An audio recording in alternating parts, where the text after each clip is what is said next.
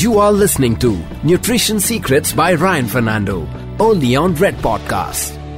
But I remember you mentioned um, a B12 and vitamin D. I just want to quickly come to that because I believe B12, the highest source of B12 is in animal organs like liver and kidney and things like that. Now, for a vegetarian, Ryan, are supplements the only way to go when it comes to a B12 deficiency? Yes, you're right, Disha. I mean, you know, you've been on a nutrition plan with us for so long and you're taking care of your health. I, I should confer an honorary nutritionist degree on you. Absolutely bang on. And I want you to spread this message among all your vegetarian friends that you can only get a vegetarian source of B12 internally by the production of your gut microbiome, which naturally produces it. And based on the pesticides, insecticides, alcohol, and preservatives in our diet, a lot of our microbiome gets killed off. And hence, that explains modern day lesser B12. Some amounts of fermented foods in the past were able to enter into your gut microbiome and and pyar say tell the microbiome ki beta please produce some b12 but in today's world, it doesn't happen. So you need a supplement. The supplements invariably will help vegetarians top them their levels up. You get a natural supplement called uh, yeast, uh, a product called Marmite, and the yeast contains higher levels of B12 in it as a vegetarian source. But other than this, you're absolutely right. It's mostly non-veg and organ meat, which is why I do believe that uh, in, in India, as we go forward over the next decade, they will begin to fortify a lot of our foods with B12 and uh, vitamins and minerals because our soil is getting depleted and sadhguru is doing an amazing job yes. with save the soil such an amazing job that he's doing uh, across the world. And and you know what caught me was he put a uh, full page ad and he wrote there an orange that you ate a hundred years ago you would have to eat eight oranges today to get the same vitamin and mineral content.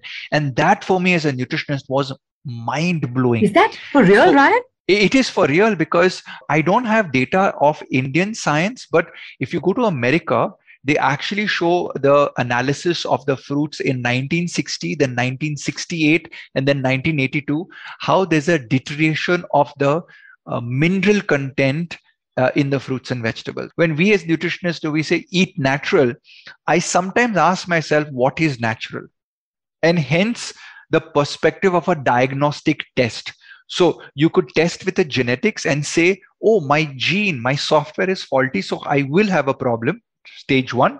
Stage two, regularly do a B12 blood test if you're specifically if you're a vegetarian. And if you do have low levels, then before you opt to do it naturally, take a nutritional supplement out of 365 days in the year make sure one third of the year is covered by a vitamin b12 supplement. So you could do it like one day off one day on one day off one day on for let's say six months. And then after six months you could do it twice or thrice a week. And continuously test yourself to see if that oral route of a vitamin b12 is working for you because if it doesn't work you may have to con- consult your family doctor and go the intravenous route and take an infusion or injection of B12. Again, I'm reminding in all my fans and listeners, taking a vitamin or a mineral injection is not medicine. It's you giving the natural resource because somehow your genetics is not absorbing or somehow your gut system is not cooperating with you for whatever reason to absorb it from natural food sources. Ryan, we are talking about B12 for vegetarians. I want to take that a step further with the obsession in the world today with veganism. Now, veganism, Ryan, there is an emotional angle to it, there is a social angle to it, and then there is a practical executional angle to it. What has your experience been as a nutritionist with uh, the world switching gradually but steadily towards veganism? this is deep one you know veganism is really deep both from a spiritual level as well as a practical level and uh, you know the Qua nutrition clinics when i'm practicing i just had a call actually two days ago from a teenager's mom she's like we are uh, of marwadi origin so that's from the north of India. They're a business family. Uh, we have been vegetarians. They're already for, vegetarians, right? The Marwadis. Right. right. So yeah, yeah. So they're vegetarians. So uh, you look at it from a spiritual and a practical point of view. They're vegetarian. So she was very concerned that her 13-year-old son, who wants to become a badminton player, has decided to turn vegan and he was not like just one or two months. It he has already done two quarters of it so six months. So the mother was really concerned and she says ryan i know you've been virat kohli's nutritionist. You've been shikhar dhawan's nutritionist. You've been quite a few of these celebrity players nutritionist so i wanted my son to talk to you because he's not listening to me as I, and i was telling him he needs to get his protein from milk and he needs to get his proteins from the the the um, you know the dairy sources. And um, for anyone just joining in, veganism is basically no animal product, products, including honey. Okay, so right. there's no honey, there's no milk, no byproducts, uh, and yeah, so so no byproducts and stuff like that. So you're you're going completely with with nature and plants. And so I, I told the lady, I asked her, did he watch Game Changer? And she started chuckling, and she says, yeah. So you know, Game Changer is a documentary that came out on Netflix about two yeah. and a half years ago. And I remember when it came out, I had the phone ringing for nearly two months from every athlete, specifically the male athletes. And the reason behind the male athletes is that documentary went on to communicate that uh, the male subjects in the vegan study had higher number of erections in a day as compared to those on a non-veg diet so you have all my teenage athletes calling up you know uh, wanting to be more virile and stuff like that but jokes apart Let's talk about being vegan from a perspective of the health of the body. I have seen uh, more than 90 athletes with blood tests before and after when they were vegan have an improved cholesterol level, have a reduced ESR and C reactive protein, which are inflammatory markers. Uh, these have actually improved. Improved. I've seen um, liver enzymes improve drastically. I've seen simple skin start to glow. But on the other side, I've seen muscle loss and I've seen vitamin B12 and certain water solubles like vitamin C drop. So, what's the solution to the problem? Where are you leaving us with this, Ryan? You know, because you've given us the pro and the con, and I still sit here and wonder should I or should I not give it a shot?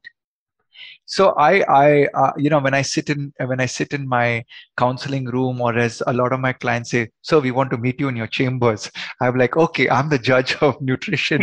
And, and and as a judge of nutrition you know people ask me tell me the top 5 foods and i'm like listen i'm a judge.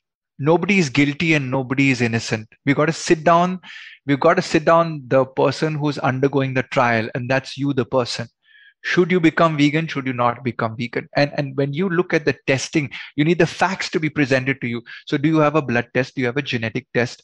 What is your height weight? Are you a growing kid? Are you a growing boy? Are you a growing girl? Like let me give you an example. If you're a girl and and you are a non-vegetarian and you have hemoglobin anemia problems low ferritin problems i will be the judge that condemns veganism for this child because one way to get a higher ferritin level is to definitely include uh, red meats in the diet for people who have very chronically low ferritin levels and want to become athletes. On the other hand people say can i do it via a nutritional supplement? The answer is yes it can be done. But i still am an old age nutritionist that wants to get most of the things from nature rather than from a yes. powder or a pill so that's kind of do I do, do I not do? So coming back to the story of this teenager boy. So I, I took his specifications of his height, weight, fat percentage, and I came to the conclusion that after doing a food intolerance test, which was we tested for all the kind of foods that were creating a jagada in his blood. It came back that casein, which is the protein in milk, which is your paneer, and as well as the normal goat milk and cow milk, both came back as red or allergic to this boy. So without them knowing it, they were consuming it for this kid. And, and, this kid was arguing with his mother's like, I feel much better. I breathe much better. My sinus has gone, but you're worried about my protein. So I, I became the uh, I became the in-between agent, the arbitrator, and we just enhanced the protein in his diet. His B12, fortunately for him, was at a good level of 600. So I encourage them to te- test their B12 levels every six months for the kid. And I said that, you know, since he plays aggressive football and sports, you might want to look at a vitamin and mineral blood test every six months also. So not only check the B12 and D, but check B1, B2, B6, B9, look at vitamin K, look at vitamin E, vitamin D, vitamin C, then look at magnesium, sodium, potassium, copper, all of the minerals that are available. And I think the adult population, maybe you don't need to have veganism as a fad in your life. or veganism as an absolute. I like to say I'm vegan because on two or three days in the week, I eat vegan. So people so don't maybe, have to take maybe, the extreme route of going absolute vegan unless you feel extremely passionate about it or unless your body requirement is such based on the reports and tests. So is it safe to say, Ryan, that before we even decide whether to become vegan or not entirely, one should get their basic tests in place and then maybe analyze and take it forth maybe get the basic tests in place and and and, and that would be a starter point wherein you know you're not going to do it feel good but somewhere you suddenly crack a bone because your calcium absorption ah. was lowered because of plant-based protein uh, so there's a there's there's a lot that goes into it. So here's here's my point of view. I genuinely believe that the world should go towards veganism. The reason being is the carbon footprint on the planet drops. To cultivate non-vegetarian products requires more water and uh, more resources of the planet yes. and releases more greenhouse gases. So this is common sense. But me being a non-vegetarian I'm a simple human being like most people listening in, and there's an internal battle that happens inside of me. It's not from a spiritual perspective. It's more from do I want to be good to the environment or not? What would my son say to me is that are you taking care of the environment? So I like to do my bit in terms of taking care of the environment, in terms of planting trees and all. But I do feel that doing the uh, veganism twice a week kind of is a, a, patch on my soul you know it's like hey ryan you're doing a bit for the planet kind of thing so if, if i could encourage people to be vegan once or twice a week fast once or twice a week you get a sense of balance you get a sense of balance into everything in life and i think we don't need absolutes in today's there are too many radical people on the planet there yes. are too too many fundamentalists on the planet and that even subscribes to the food behavior so mm. i would just say take a chill pill uh, leave some animals alone most of the time. And uh, if you're planning on going all out as a vegan, get in touch with a good nutritionist who's doing biochemistry testing and look at your blood samples and do a before and after. So before veganism, have a blood test done. Go vegan for about 90 days, test your blood test. Whatever the low markers, enhance them with your nutritionist via nutritional supplementation or food behavior modification Alternatively, if everything's hunky dory and rosy, share your story with me. I'd love to talk about it. Ryan, what a great suggestion to tell people to start out with maybe one day, two days, warm up to it, see if it's sustainable because you're going to bother your family to get all your alternate food arrangements. So get them ushered into the whole process as well. It takes time, but once or twice a week. What a great suggestion, uh, Ryan. And veganism is a massive challenge. I believe another challenge is dealing with sugar. And you, I know personally, vehemently want it to be illegal to be uh, selling a certain amount of sugar in packaged food. and you hope that day comes someday, right? It will come soon. In fact, I was I was just joking with somebody on the flight the other day, saying that you know what, for the sugar-free items they should charge less, and the ones with sugar they should charge three times the value, like a business class ticket versus an economy class ticket. Right. So anything with sugar should be like business class rates. But jokes apart, we are getting diabetes, sugar problems, and it's rampant, Disha. It's really rampant, okay? Because Ryan, aren't we the diabetic capital of the world? We are. Now, now we are saying that, and everyone's sitting and saying, but I'm not diabetic. Okay. Now let me give you a statistic, okay? Sure. We have about at least about 7,000 people walking through our clinic every year. And I've got multiple Qua Nutrition clinics across the country, and I have a team of dietitians. But we have a one centralized software. So I'm able to see data. Now, of these 7,000 people, okay, on an average, 3,800 are in the pre-diabetic diabetic zone. So nearly 50% of the people walking so obviously i guess they know that they need a nutrition plan and they're coming in. But what am i trying to say is that the people that are coming just out of a vanity or women fancy or a sports person perspective or i'm going to get married or i'm going to do fertility they're coming in and then maybe recommend a blood test they're like oh i've never done a blood test. I'm like okay please do the blood test. We want to know. And they come back as pre-diabetic. Pre-diabetic means your hba1c is on is just close to 6 so anything from 5. 6 to 6 is a great test for everybody to do.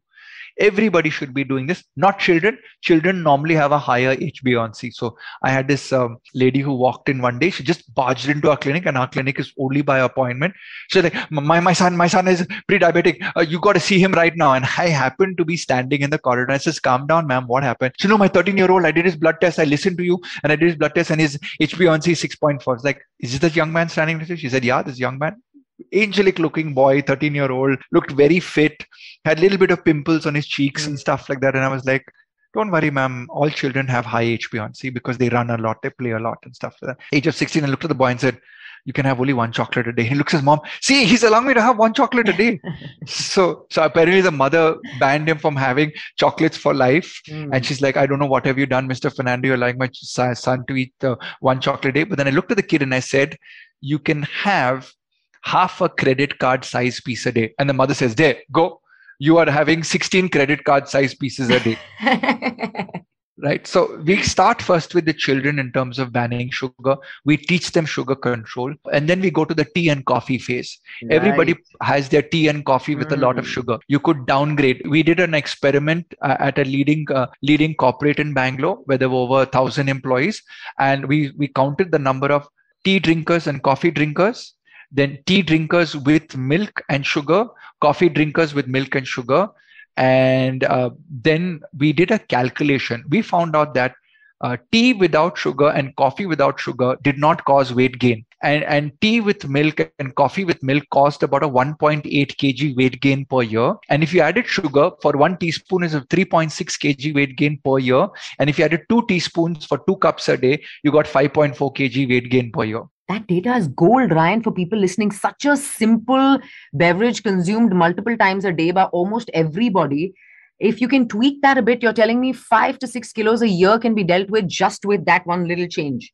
So I'm actually going for the kid who's entering the corporate workspace now, and I'm hoping he or she is listening in because right. if you're between the age of 20 to 23 that's when your tea coffee habit starts and you you you think you're fit from college and you start this process of tea coffee drinking with sugar and everything and then you have all the zomatos and the swiggies that you order from and then you start getting this runaway weight gain and that's where the first 5 kgs in my opinion start from you know. But for somebody who's already in their late 30s or early 40s and got like uh, 20 kgs added to their belly fat stopping to your coffee is not going to have a significant dent on the damage already done. So hence it's more difficult to start later and then claw back because then it's like a year, a year and a half of regimented nutrition, regimented exercise, regimented uh, abstinence. Done. Thank you, dear. Thank you. Thank you. Love Ryan. you so bye. much. Bye bye. Bye bye. Thanks. You are listening to Nutrition Secrets by Ryan Fernando, only on Red Podcast.